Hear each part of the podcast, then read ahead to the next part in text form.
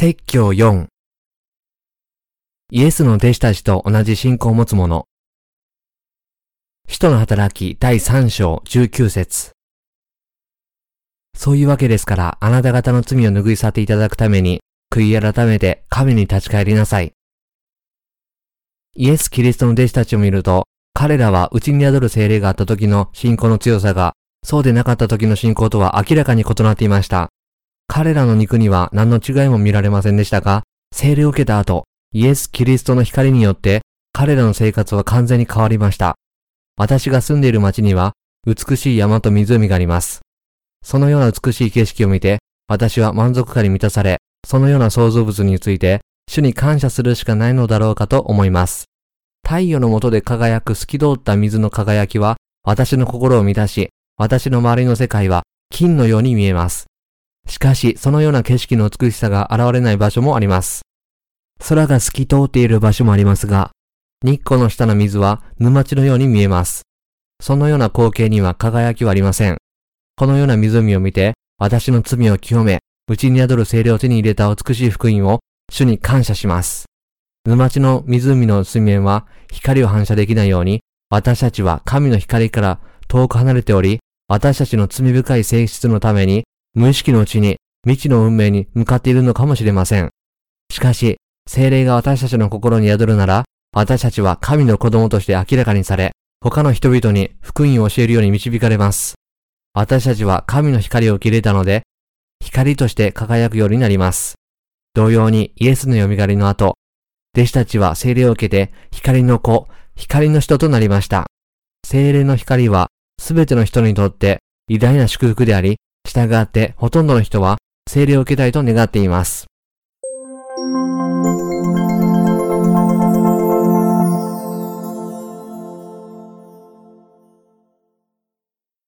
使徒パウロの信仰パウロにはどのような信仰があったのでしょうパウロは信仰の告白の中で厳密に父たちの立法に従って当時の最も偉大な立法の教師の一人であるガマリエルのもとで教育を受け、徹底的に訓練されたと言いました。しかしパウロは立法でさえも罪から救われることができず、実際彼は私たちの救い主、イエスの迫害者であったと告白しました。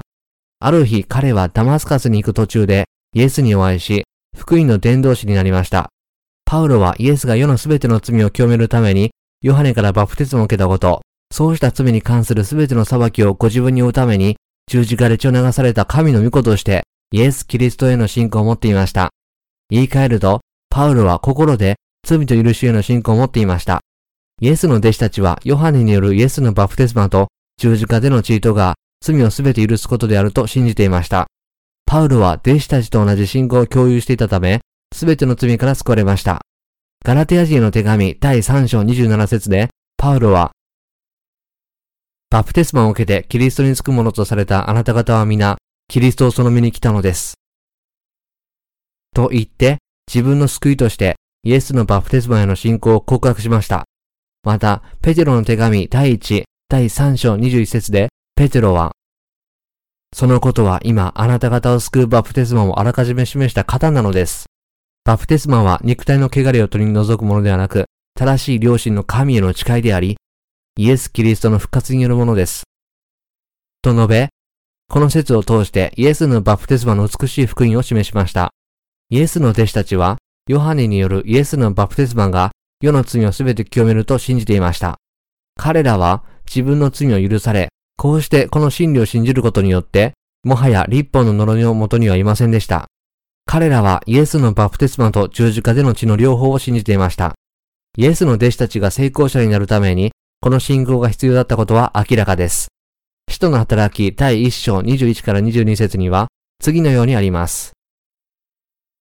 ですから、主イエスが私たちと一緒に生活された間、すなわちヨハネのバプテスマから始まって私たちを離れて天に上げられた日までの間、いつも私たちと行動を共にした者の中から誰か一人が私たちと共にイエスの復活の証人とならなければなりません。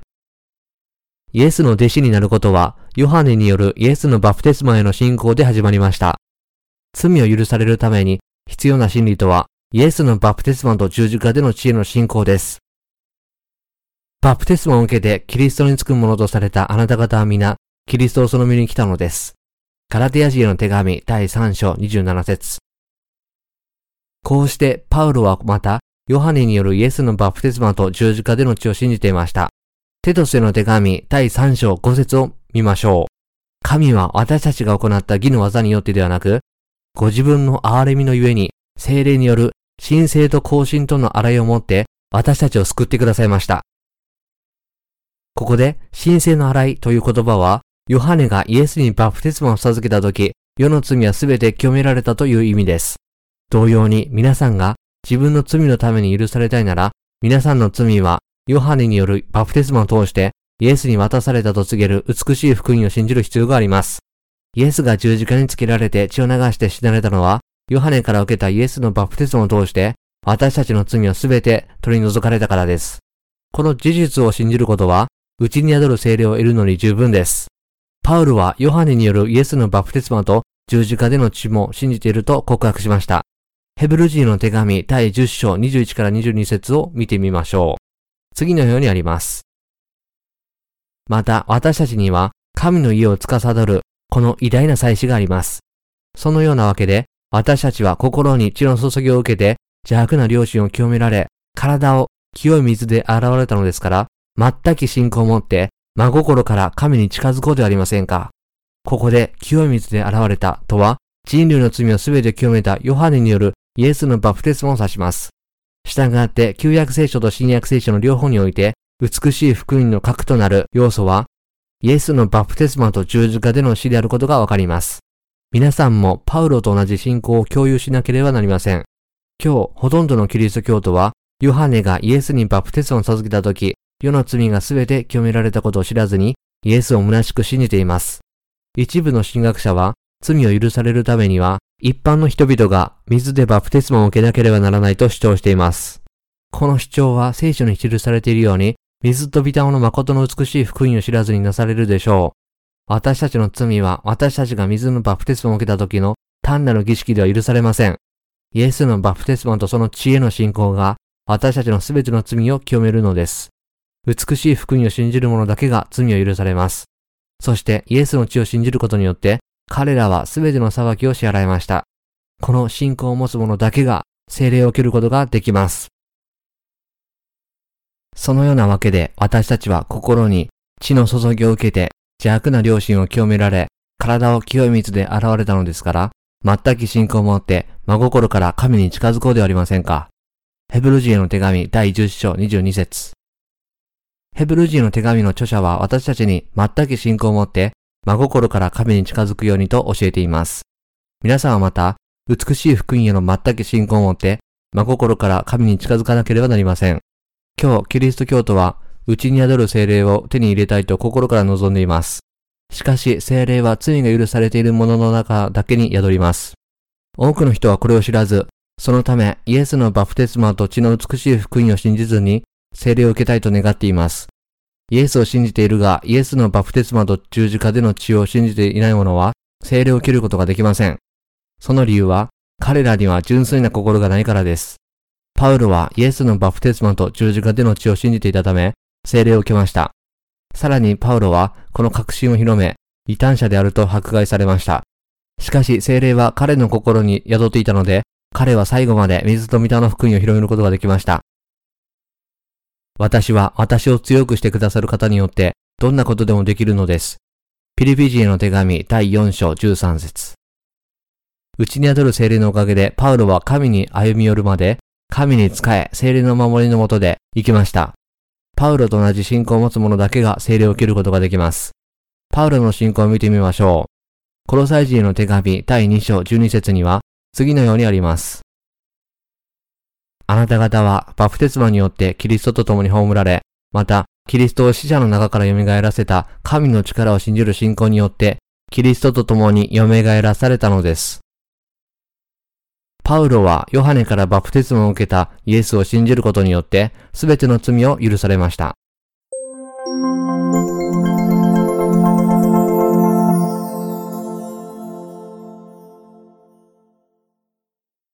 キリスト教は古い時代からどのように変わっているのか。さて、イエス・キリストにおいて聖霊を受けた後に弟子となった姉妹の告白を見てみましょう。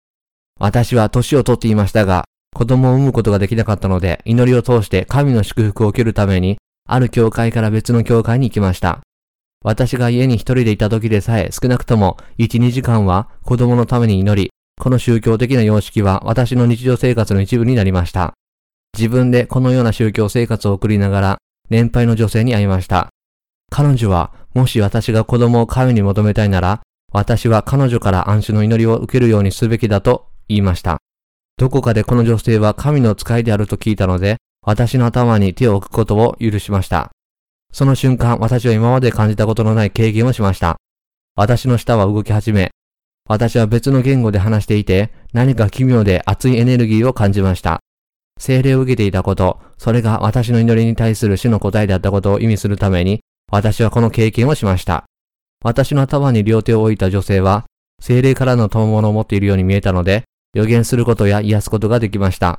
彼女は神の御言葉における教育を受けたことはありませんでしたが、精霊の力を使って多くの牧師と教育を受けた人が暗視を通して精霊を受けるよう教育しました。それ以来私はそのような習慣に参加し始めました。その一つはいわゆる更新復活運動です。誠の更新はキリスト教徒の生活の自然で必要とされる部分であり、御霊の実によって証明される霊的な成熟をもたらします。しかし近年、一部の運動は更新という用語を聖書に記載されている霊的な成熟の過程とは類似しないように再定義しています。制御されていない感情を生み出す彼らの更新は、あらゆる種類の疑わしい兆候によって特徴づけられ、聖書外または非聖書的な教えや非聖書的観光を伴います。こうしたものは論争の的になっている更新復活運動の中で推進されている問題のある教えと実践の一部です。聖書よりもカリスマ体験を極端に重視すること、偽りの印、偽りの教え、偽りの予言、偽りの印や不思議など。しかしながらこうした運動の最も危険な側面は、多くの人々が聖霊を受けることについての真理を誤解し、美しい福音を脇に置いていることです。この集会での祈りの中で、私は体全体に震えを感じ、心が神と隣人に対する愛に燃えました。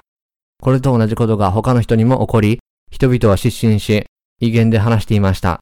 そこには悪魔に疲れた人々がいて、この集会の指導者は悪魔を追い出しました。この更新復活運動の目的は、震えること、予言すること、悪魔を追い出すこと、威厳で話すことを通して、人々が精霊を体験するのを助けることでした。しかし、これらすべての経験にもかかわらず、私にはまだ罪があり、心にある罪は私に恐怖と恥を感じさせました。従って私が祈った時はいつでも罪の問題を解決できるようにと真剣に祈りました。私は罪を犯したと告白しましたが、人々は私をまだ天使だと思っていました。私は良い必信を持っていたと思いましたが、間違っていました。自分の誤りを認識していなかったなら、精霊を受ける機会がなかったかもしれません。その後、私は水と御霊の福音を広める方々にお会いし、神の御言葉を信じることによって、すべての罪の許しを受けました。今私は本当に幸せです。私は水と御霊の福音を信じ、聖霊を受けています。神に感謝します。私は世界中のすべてのキリスト教徒が美しい福音を信じ、うちに宿る聖霊を受けることを願っています。私たちの主に感謝いたします。ここで私たちは聖霊を受けるためには、水と御霊の福音が必要であることを学びました。すべての罪を許されたいのなら、ヨハネによるイエスのバプテスマを信じなければなりません。エペソジーの手紙第4章5節を見てみましょう。主は一つ。信仰は一つ。バプテスマは一つです。ここでは私たちが信じている主は一つ、バプテスマは一つだけあると告げています。私たちは皆、うちに宿る精霊を切るために、ヨハネによるイエスのバプテスマと十字架での血を信じなければなりません。そうしなければ、精霊が私たちの中に宿ることは決してありません。かつて神聖さと純度運動が精霊を切るのに役立つと教え、信じる人々がいました。しかしながら私たちがそのような運動に加わるなら、精霊は私たちの中に宿ると思いますか？神聖さと純度運動のために精霊を受けたのでしょうか？それが可能であったなら、信仰を保つのが賢明でしょう。しかし、この理由で精霊が皆さんの上に臨んだなら、イエスは来臨して私たちを罪から救う必要はなく、ヨハネからバプテスマを受ける必要も十字架につけられる必要もなかったでしょう。内に宿る精霊を受けることは、罪の許しをもたらしたイエスのバプテスマと血の福音への信仰からの賜物です。内に宿る精霊は、誠の福音によって罪が清められ、許された者に与えられる賜物なのです。最近、更新復活運動にふける者の中で、徹底的な悔い改めの祈りが、精霊を切る助けになると信じる人々がいます。人は心に罪があったとしても、悔い改めるために祈るなら、精霊を切ると言います。全世界に広がっているペンテコステカリスマ運動は、1800年代に米国で始まりました。この運動は人々の論理と道徳が崩壊した産業革命の後に起こりました。大恐慌のために多くの人々の心が荒れ果てた時、運動は全盛期に達しました。その時から神の御言葉に基づく信仰を衰え、新しい宗教運動が起こり始めました。物理的に精霊、神を体験することを目的としたのが、ペンテコステカリスマ運動でした。目で神の見業を見、肉体と心で神の御言葉の力を体験することです。しかし、この運動の致命的な欠陥は、信者を神の御言葉からさらに遠ざけ、体の祝福に努める宗教として存在することです。結果として、この新しい運動の追随者たちは、魔術師の代弁者になりました。今日でさえペンテコステカリスマ運動に吹ける者は、イエスへの信仰があれば、その人は豊かになり、病気は治り、すべてにおいて繁栄し、精霊を受けて威厳で語り、他人を癒す力を持つだろうと信じています。ペンテコステカリスマ運動は世界中に広がっています。この運動は美しい福音への人々の信仰と、内に宿る精霊を得る能力に対する障壁となりました。近代キリスト教は約500年前にルターとカルビンの信仰に由来しました。しかし、キリスト教の境界線内で、内に宿る精霊についての聖書研究は、固く確立されていません。問題は、現代キリスト教の初めからほとんどのキリスト教徒がイエスのバプテスマと十字架での死の重要性を認識することなく、イエスを信じてきたということです。さらに悪いことに、人々は誤ったキリスト教の教義を圧迫し、身体的体験だけを強調し始めたのです。すべてのキリスト教徒は、イエスが世の罪をすべて取り除くためにヨハネからバプテスマを受け、その罪のために十字架につけられたと告げる美しい福音を信じなければなりません。この信仰が皆さんに聖霊を受けるようにさせます。今日、キリスト教があまりにも荒れ果てている理由は、人々がイエスがヨハネから受けたバプテスマンと十字架での血の真理を無視する傾向があるからです。イエスは私たちに真理を知るようにとおっしゃいます。ヨハネによるイエスのバプテスマと十字架での血を信じることは、水と御霊の福音を信じることを意味します。聖霊を受けたいなら、ヨハネがイエスにバプテスマを授けたとき、皆さんの罪はイエスに移り、イエスの血は皆さんのすべての罪に対する裁きと許しであったと信じてください。すると皆さんは聖霊を受けるでしょう。多くのキリスト教徒はイエスの贖いの福音としてイエスの血だけを信じています。しかしイエスの血だけを信じる者は罪から解放されるのでしょうか？皆さんはできますか？もしそうだと思うなら、おそらく皆さんはイエスのバプテスマの誠の意味について漠然とした知識しか持っていないでしょう。その場合、皆さんの心にはまだ罪があります。イエスのバプテスマの血を一つの信仰として結びつけて初めて、皆さんは自分の罪から救われ、聖霊を受けることができます。聖書はこれこそ私たちが世に勝つのを助ける唯一の誠の福音であると告げています。証しするものが三つあります。御霊と水と地です。この三つが一つとなるのです。ヨハネの手紙第1、第5章、7から8節従って私たちは罪から私たちを救いたいという神のお望みのうちに、神がヨハネにイエスにバプテスマを授けさせ、そして十字架につけられたことを知らなければなりません。ほとんどのキリスト教徒がイエスを信じているにもかかわらず、罪の許しを持たないのは、ヨハネによるイエスのバプテスマと十字架での地で成し遂げられた美しい福音を信じていないからです。こうした二つのものを信じる者は罪を許され、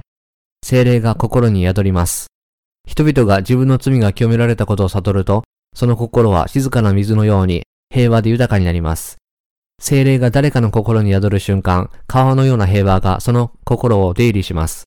私たちはこの真理を信じ、精霊を受ける福音を広める際に、御霊と共に歩むことによって主にお会いします。私たちの心はこのような平和をこれまで経験したことがありません。水と御霊の福音を信じ始めた時から生活は穏やかになり、心は完全に喜ぶようになります。この美しい福音から背を向けることはできません。精霊はいつも私たちの心の中にあり、神の御言葉を広めることを促し、御言葉を信じる人々に精霊を受けるようにさせます。私たちはイエスのバプテスマと十字架での血の美しい福音を信じたので、精霊で祝福されました。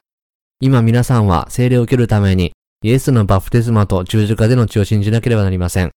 世界中の人々がイエスは世の罪をすべて取り除くために、ヨハネからバプテスマを受け、そうした罪の裁きを受けるために十字架で死なれたという、神の御言葉を信じる過程を開始することが重要です。そうするとき彼らはついに精霊を受けるのです。